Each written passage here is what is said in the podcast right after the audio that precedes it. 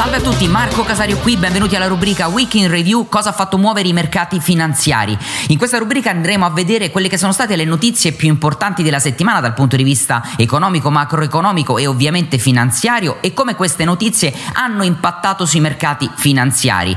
Già abbiamo un appuntamento in diretta tutti i giorni, Trading Today, lo potete seguire anche qui sul podcast, ma poi in diretta su YouTube, Instagram e il mio canale Facebook, dove andiamo giorno dopo giorno a vedere cosa succede eh, dal punto di vista vista economico-finanziario. Questa rubrica invece ha, vuole fare una fotografia a livello settimanale, un riassunto, una sintesi delle notizie più importanti e dei movimenti più importanti sul mercato. Questa settimana è stata una settimana ricca di ehm, episodi importanti e ricca di notizie, in primis perché è stata la settimana che ha dato l'avvio agli earnings, alle trimestrali negli Stati Uniti, trimestrali di Q2, quindi dei risultati che le aziende hanno avuto dal punto di vista delle, delle revenue e degli utili, quindi in, eh, nel secondo trimestre. E in particolare la settimana è stata dedicata agli earnings come eh, sempre accade, eh, sono le banche, il settore bancario il primo a comunicare questi dati. E da questo punto di vista abbiamo avuto un po' di sorprese, eh, sorprese qualche volta positive e qualche volta negative. Eh, diciamo che Goldman Sachs e JP Morgan se la sono cavata piuttosto bene e quindi le loro trimestrali sono andate piuttosto bene, soprattutto spinte dall'enorme revenue che è derivata dall'apertura di conti di trading e di investimenti quindi in questo periodo in Q2 nel mm, trimestre precedente sono stati, sono stati eh, fatti molti investimenti da parte di eh, investitori retail privati sia sul mercato obbligazionario ma anche sul mercato più speculativo azionario e questo ha comportato grandi e importanti fee eh, quindi guadagni per le banche. Ne hanno usufruito soprattutto Goldman Sachs e JP Morgan che eh, JP, Goldman Sachs in particolare ha avuto delle trimestrali ehm, che, così alte che non vedeva da svariati svariati anni, quindi quasi un record per la banca. Quindi il settore bancario che in questo primo avvio della prima settimana tiene botta, riesce a, um, eh, riesce a stupire da un certo punto di vista, c'è, c'è anche chi ha fatto male, perché se andiamo a vedere Bank of America per esempio abbiamo visto un meno 64% di fatturato rispetto all'anno scorso, quindi non è andato tutto quanto bene, ma un settore bancario che anche se andiamo a vedere il, um, l'ETF eh, ha sicuramente riuscito a tenere lo scossone del trimestre, del secondo trimestre, che ragazzi è il trimestre che ha risentito di più del lockdown, come potete immaginare, no? Perché il lockdown è partito a fine febbraio, marzo, inizio marzo, quindi alla fine di, del primo trimestre, ma soprattutto si è concentrato come impatto economico eh, e soprattutto come impatto dal punto di vista della uh, supply demand e quindi della domanda offerta sul secondo trimestre.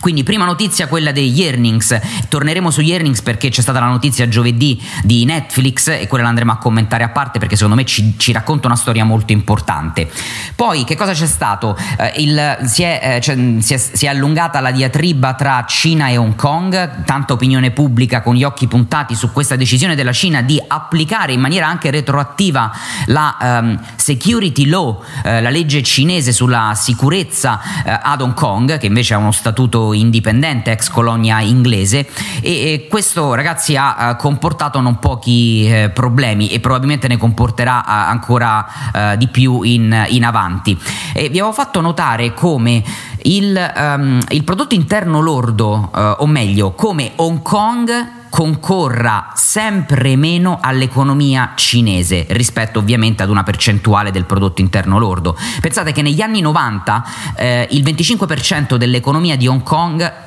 No, scusate, il, eh, l'economia di Hong Kong pesava per un 25% sul prodotto interno lordo cinese. Attualmente questo dato è del 3%, quindi è assolutamente crollato. Quindi capite bene che eh, è, è, molto inferiore. Perché è successo questo? Perché sono esplose le mega città cinesi come Shenzhen, come Beijing, Shanghai, ehm, Chongqing, spero di averlo pronunciato bene, e l'altra famosa città mi, mi pare si chiami eh, Guangzhou. Tutte esplosioni che dopo gli anni 90 hanno contribuito a eh, prendersi una fetta più grande del, del, prodotto interno lordo cinese e Hong Kong a riservare ad Hong Kong uno spazio sempre più basso. Quindi questa era una considerazione importante. Hong Kong ci sono state tante manifestazioni, eh, manifestazioni che sono terminate con tantissimi arresti e quindi c'è stato parecchio tumulto in settimana, i mercati asiatici eh, ne hanno risentito meno a dire la verità, perché poi andremo a vedere che cosa ha fatto sia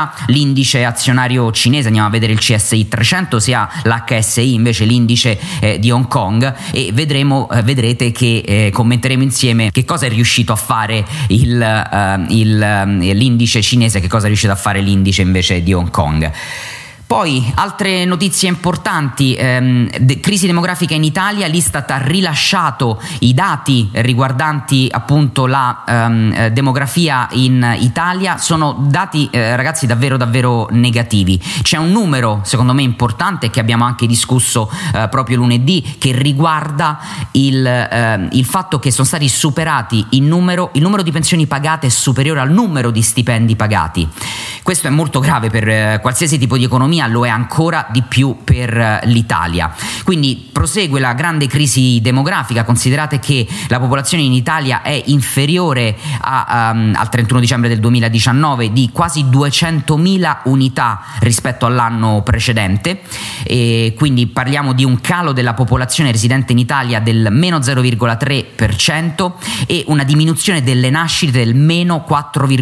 4,3%. 5%, vuol dire quasi 500.000 500.000 eh, bambini in meno nati eh, rispetto all'anno,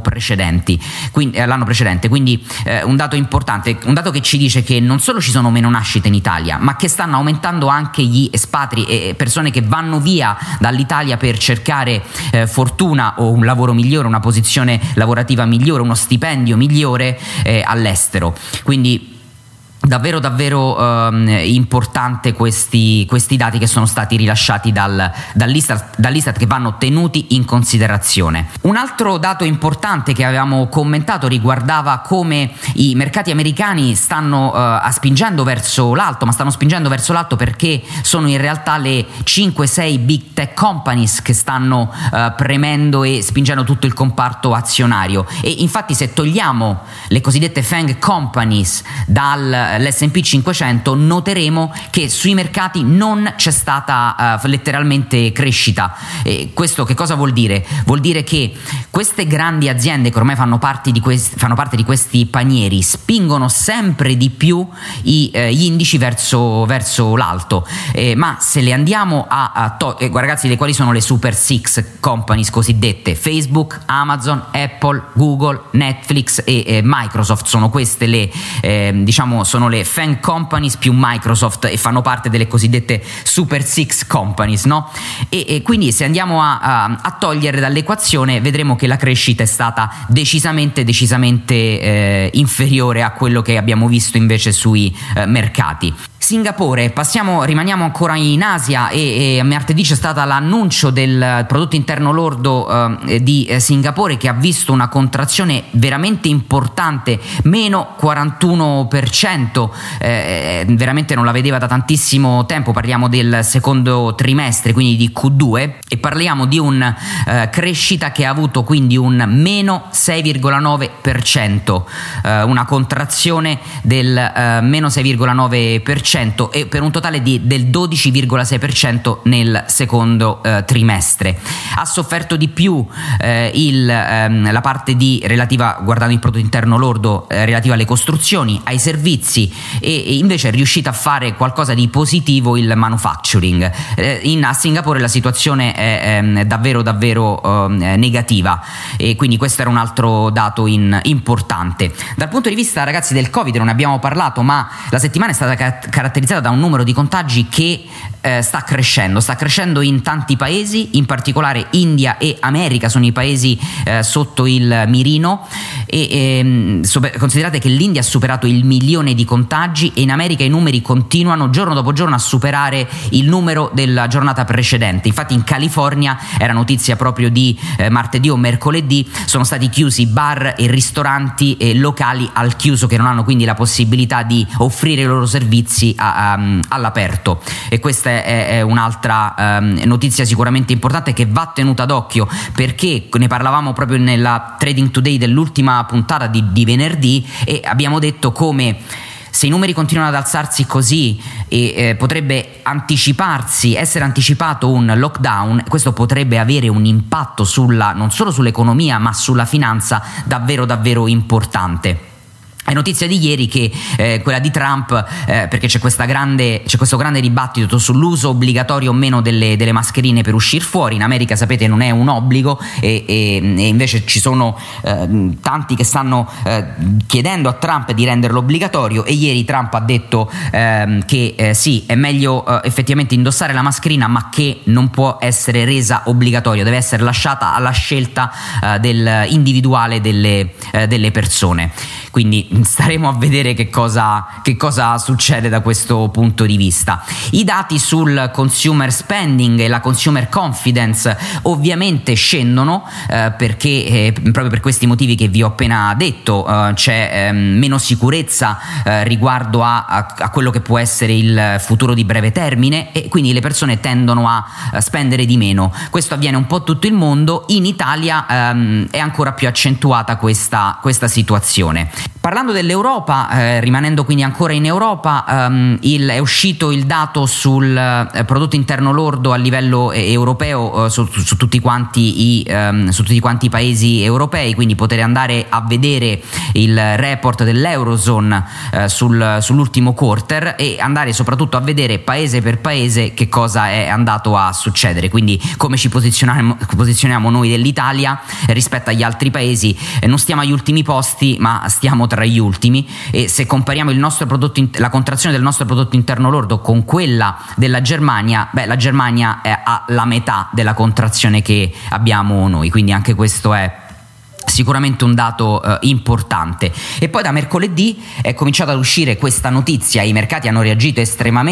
in maniera estremamente positiva sulle, eh, sulle ehm, aziende che si stanno occupando del, di rilasciare, di lavorare, di rilasciare un vaccino. Eh, in primis c'è Moderna e eh, Oxford Covid-19, sono le due aziende, una americana e una europea, eh, tra l'altro quella di Oxford lavora in collaborazione con un'azienda eh, italiana che ha sede a Roma, quindi eh, sembra proprio che siano addirittura d'arrivo, o meglio, sono partite adesso ehm, il, il, test immunologico è stato positivo e quindi adesso partirà un nuovo test a luglio che avrà eh, ter- termine a eh, ottobre, mi sembra, metà ottobre, eh, con dei pazienti, con un pool, un bacino di pazienti molto ampio per vedere come reagiranno. Fatto sta che la notizia che è passata è quella di estrema positività su un vaccino che potrebbe dovrebbe essere pronto e distribuito già per, per la fine di quest'anno. E questa era notizia di, di mercoledì e poi eh, andiamo anche a vedere quanto ha impattato questa sul mercato. Giovedì la settimana si, sta, eh, si stava chiudendo, si, si, è chiusa diciamo con il dato importante del prodotto interno lordo cinese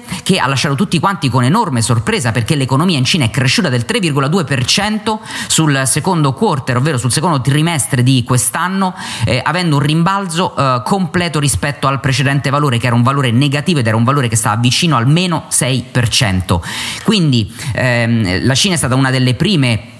nazioni a poter uscire dal lockdown, eh, una delle successive è stata proprio l'Italia e il rimbalzo che ha avuto è, stata, è, stato incredibile perché una crescita del 3,2% in così poco tempo un, da un quarter all'altro quando il quarter precedente, il trimestre precedente era almeno 6% è davvero un numero che fa, che fa paura. Giovedì anche notizia dei eh, famosi eh, account di Twitter che sono stati hackerati, quindi dal, da, uh, Obama, uh, a, um, da, Obama, a, Elon Musk e i Kardashian, le Kardashian e così via, e per uh, diciamo attuare la più classica delle truffe su, su, con Bitcoin, ovvero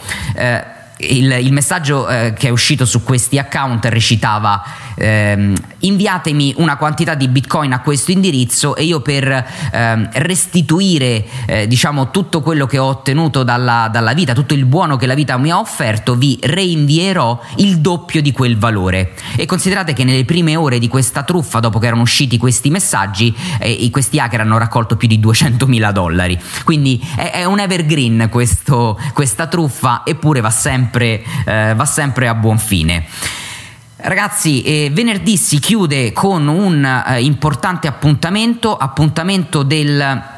eh, europeo, quindi i capi di Stato eh, dei 27 eh, governi eh, hanno, oh, si sono già incontrati venerdì e oggi, seconda, oggi sabato c'è la seconda giornata. Il negoziato ehm, diciamo che è partito subito mettendo le mani avanti perché la Merkel ha detto saranno due giorni intensi, lavoreremo tanto, ma c'è così tanto sul tavolo di cui discutere eh, che prevedo che non riusciremo a trovare un accordo in questa settimana. Quindi subito a mettere le mani avanti, effettivamente la prima giornata si è chiusa chiusa pensare dopo 12 ore di eh, lavoro, la riunione era iniziata alle 10 e terminata eh, 12 ore dopo a Bruxelles e si discuteva di due punti importantissimi per le sorti dell'Europa, il bilancio comunitario da 1000 miliardi di euro e il recovery fund, il fondo per la ripresa da 750 miliardi di euro. Qual è il problema su questo tavolo di discussione? È la spaccatura che c'è tra paesi austeri, ovvero i paesi del nord Europa, e i paesi del sud Europa che invece eh, vogliono e hanno bisogno di questi fondi, mentre invece il Nord, in particolare con Rutte del primo ministro dell'Olanda, questi, eh, eh, questi fondi li vuole dare, ma eh, li vuole dare diciamo ehm, con delle condizioni eh, molto diverse da quelle invece eh, che sono state, sta- sono state stabilite, che, che invece sono state pensate. Infatti L'Olanda si è subito opposta, ha respinto immediatamente, eh, diciamo così, eh, l'ipotesi ehm, che, che, era stata data da um, Charles Ma- eh, Michel, del, il Presidente del Consiglio europeo, no, che prevedeva fondamentalmente un benestare alla maggioranza qualificata del Consiglio, con dei piani nazionali dedicati a, all'uso di questo Recovery Fund. Eh, quello che è successo è che l'ipotesi è stata bocciata dall'Olanda e, e, non solo, l'Olanda ha anche respinto un'ipotesi che prevedeva ehm, eh, nel caso di divergenze tra i governi ehm, che prevedeva quindi che la questione poteva essere, tras- poteva essere, trasferita a livello dei capi di Stato e di governo. Quindi fondamentalmente 12 ore di negoziato, ehm, sono stati poi interrotti le discussioni e sono state rimandate a, a sabato 18 luglio. Speriamo che questa notte eh, ci, ci, pensino bene a che cosa fare e adesso oh, dobbiamo capire se eh, effettivamente riusciremo a trovare un, eh, un accordo e, e, questo accordo ragazzi è veramente eh, importante per, il, per molti paesi del, dell'Europa. Staremo a vedere che cosa succederà. Sui mercati finanziari andiamo, partiamo dal, dai mercati asiatici esattamente seguendo la stessa routine che abbiamo in, nel, durante il Trading Today, quindi mercati asiatici asiatici, ragazzi che partendo dal CSI 300, quindi l'indice più ampio cinese, questa settimana fanno un candelone rosso eh, dalla mh, grande profondità. Considerate che i mercati fanno, fanno una candela che ha un'estensione del 9%. Rispetto alla chiusura della settimana precedente, il, l'indice CSI 300 scende del 4,36%, si è andato quasi a rimangiare del tutto la candela che c'era stata nella settimana del 6 luglio. E quindi eh, diciamo dato eh, negativo ma comunque il prezzo rimane ancora ehm, eh, sopra eh, la, la, la, media a 21 periodi. E eh, sul, andiamo in Giappone Nikkei 225 la candela della settimana precedente praticamente si muove pochissimo una candela minuscola dal corpo minuscolo chiude leggermente al di sopra della candela della settimana del 13 luglio perché effettivamente chiude a um, in questo momento a circa 22.680, quindi guadagna qualche decimo di punto percentuale. Andiamo a vedere invece eh, Hong Kong e quindi andiamo a vedere l'HSI Lang Seng Index che eh, settimana scorsa eh, è andato al ribasso e eh, questa settimana eh, chiude alla, sulla chiusura della settimana precedente. Quindi come per il Nikkei anche eh, l'HSI si è mosso davvero davvero poco. Passiamo in Europa Europa che vede un Fusimib forte quindi un Fusimib che è riuscito, eh, ragazzi sul Fusimib non l'ho detto, ecco è arrivato il momento di parlarne, c'è stata questa settimana la grande decisione che il governo ha dovuto prendere sulla concessione eh, per la manutenzione di autostrade. E sapete c'è stata tutta la eh, grande discussione sulla famiglia Benetton che fa parte di Atlanta, Atlantia che praticamente è un holding la quale ha le mani in pasta in Aspi e quindi controlla gran parte del budget gestito eh, da, e affidato per la manutenzione di autostrade e soprattutto dopo il caso del ponte di Genova eh, è stato un po' uno scandalo eh, riaffidare alla famiglia Benetton questo, eh, questi soldi, per questo la famiglia Benetton dopo vent'anni è stata praticamente fatta uscire da uh, autostrade, eh, manterrà una quota che è molto inferiore rispetto alla quota precedente che era più del 20%, manterrà circa un 10% e quindi questa è sicuramente una eh,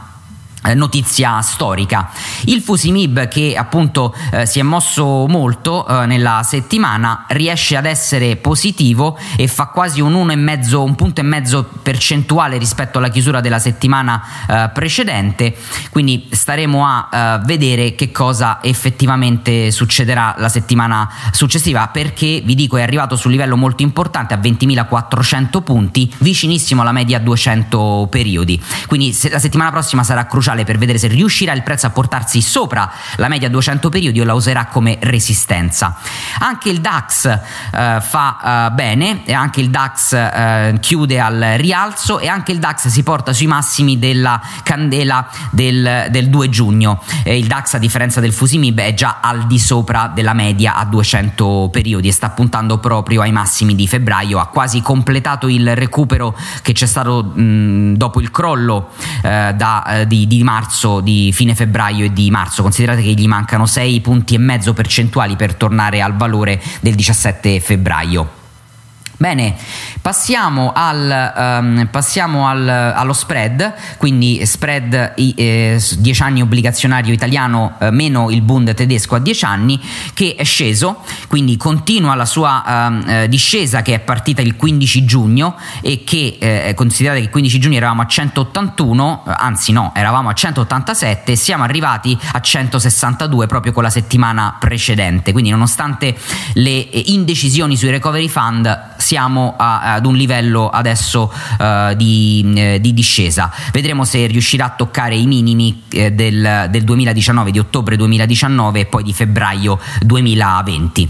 America. E quindi andiamo sull'azionario americano, l'S&P continua a crescere, sono tre settimane che eh, fa candele rialziste, candele rialziste che però si sono un po' spente rispetto al grande impulso invece che c'era stato il 29 giugno, eh, che era stata una candela ragazzi di rimbalzo importantissima, considerate che quella candela aveva fatto il 5,70%, la settimana successiva la candela è sempre stata verde ma ha fatto la metà. E anche questa settimana la candela ha fatto ancora di meno eh, portandosi sui 3000 eh, questo ha chiuso la settimana a 3213. Anche qui L'SP 500 si trova su una struttura importante sui 3230 eh, punti. Andiamo a vedere il Nasdaq. E il Nasdaq invece eh, che era il campanello di allarme, non troppo allarme, diciamo un semaforo giallo, non è ancora un semaforo rosso per quanto mi riguarda perché il Nasdaq era sceso, era sceso molto ed era tornato, pensate, in settimana sulla candela del, di chiusura del 29 giugno, ma sembra averla poi usata come supporto, si è riportato abbondantemente sopra i 10.500 e ha chiuso la settimana a 10.622. Il Nasdaq sicuramente avrà tutta la mia attenzione eh, nella prossima settimana perché sarà cruciale anche perché B, ci sono gli earnings e le big companies stanno soffrendo. Come vi dicevo Netflix ha comunicato gli earnings e gli earnings non, del secondo quarter non sono stati affatto positivi rispetto alle aspettative. Infatti ha fatto una candela eh, in discesa importante e considerate che la settimana precedente stava a 556 dollari e questa settimana era arrivata ai 575 è crollata dopo gli annunci degli earnings è arrivata sotto i 500 a 400 192 ha chiuso la settimana, quindi sarà molto interessante vedere cosa faranno le altre eh, big tech companies. Quindi occhi puntati sull'SP 500. Vi avevo fatto vedere, vi avevo parlato durante la settimana di, del movimento importante che aveva avuto il, eh, sia il Russell che il Dow Jones Transportational però e non il Dow Jones, um, e non il Dow Jones Industrial eh, perché tutti e due hanno dimostrato forza. Sono due indici importanti perché rappresentano, ci danno molto il polso della situazione a livello uh, di paese. Uh, il Russell 2000 e le aziende meno capitalizzate, il Transportation è molto molto importante nel ciclo economico perché trasporta quello che l'industria produce e il fatto che siano tutti e due forti è sicuramente un indice eh, positivo. Quindi eh, arrivano, superano sul giornaliero la media 200 periodi, sul settimanale sono praticamente arrivati alla media 200 periodi, vedremo che cosa eh, succederà. Concludiamo passando al mercato del Forex, dollaro debole, eh, ne approfitta l'euro che sale sopra l'1,14 e riesce a chiudere praticamente un pizzico sopra i massimi della candela dell'8 giugno, eh, della settimana dell'8 giugno e sta, sembrerebbe proprio stia ormai puntando ai massimi del 9 marzo a 1 e vicinissimo agli 1,15. Quindi eh, il, l'euro cresce sul dollaro praticamente in maniera ininterrotta dal 22 giugno con non poca volatilità a dire la verità eh, ma grande forza eh, muscoli che sta dimostrando l'euro nei confronti del dollaro. Oro, l'oro si muove poco ma si muove comunque a rialzo, riesce a guadagnare ancora qualcosina, la settimana precedente aveva chiuso sopra i 1800 a 1801, questa settimana chiude a 1810, è da tenere d'occhio, l'oro è un bene rifugio, lo sappiamo eh, e, e, comunque continua a crescere anche se i mercati azionari stanno andando bene, quindi sorvegliato speciale anche per la prossima settimana settimana l'oro. Il petrolio in, re- in, realtà non riesce più a muoversi di molto, è arrivato sui 40 dollari, ma si è appiattito, ha formato un triangolo ascendente che non è riuscito a rompere e non lo riesce a rompere da quattro settimane. Staremo a vedere se ci riuscirà la settimana prossima. C'è stata la riunione dell'OPEC mercoledì, riunione dell'OPEC che ha decretato il taglio sostanziale ad agosto della produzione eh, del petrolio e che quindi questo dovrebbe favorire il prezzo, ma il prezzo è frenato determinato da che cosa? Dalla grossa um, questione e dal grosso punto interrogativo, e cioè l'economia davvero riuscirà a riprendere e quindi il petrolio potrà avere una richiesta, una domanda alta di nuovo, perché se così non fosse, il petrolio prevedo possa di nuovo scendere e tornare a far capolino ai 30 dollari. Staremo a vedere che cosa succederà. Ragazzi, è tutto per questa sintesi settimanale. Eh, grazie mille per l'attenzione. Noi ci vediamo prestissimo. Ci vediamo per la prossima settimana, prossimo appuntamento di eh, col trading la settimana prossima. Grazie mille per l'attenzione. Buon trading a tutti. Ciao.